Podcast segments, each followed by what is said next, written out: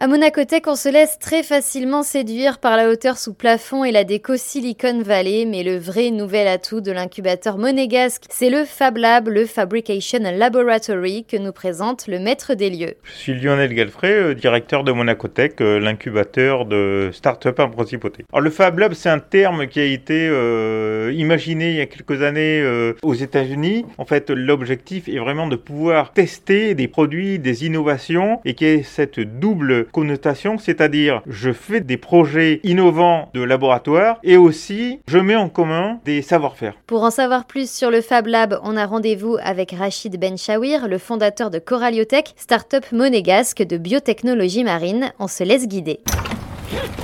Rachid Benchaoui, on arrive à l'entrée du laboratoire. C'est quoi la procédure? La procédure, c'est d'abord de se vêtir d'une blouse. Et une fois que la blouse est enfilée, eh bien, on a la possibilité de rentrer dans ce laboratoire. Et on a même une inscription danger, risque biologique. Oui, alors ce pictogramme est une obligation réglementaire puisqu'il y a euh, des cellules qui sont utilisées à l'intérieur, donc des cellules de nature biologique. On est obligé, euh, par la réglementation, d'apposer ce type de pictogramme qui n'a pas lieu d'angoisser euh, la population monacothèque à ce point. Alors on peut y aller? On rentre tout d'abord dans la zone qu'on appelle la zone sèche et qui est dédiée essentiellement à des manipulations de nature physique ou un peu chimique. On va aller dans l'autre partie, c'est celle où Coraliotech travaille. La partie humide dans laquelle on se trouve actuellement est vraiment le cœur névralgique de l'activité de Coraliotech, j'ai envie de dire, puisque c'est là-dedans que se feront les manipulations donc de produits biologiques, les productions, mais également les prototypes que l'on souhaite mettre en place. Est-ce qu'on peut activer une de ces machines euh, pour euh, mieux comprendre comment ça fonctionne?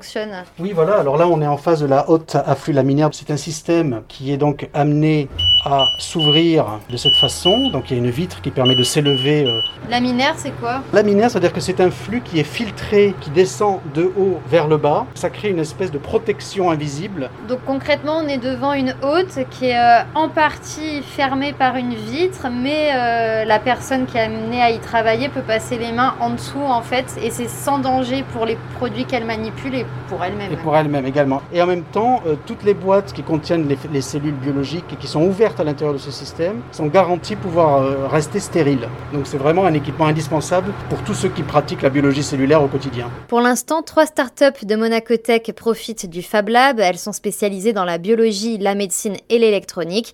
Mais ce n'est qu'un début. Très bientôt, le cercle des blouses blanches devrait s'agrandir.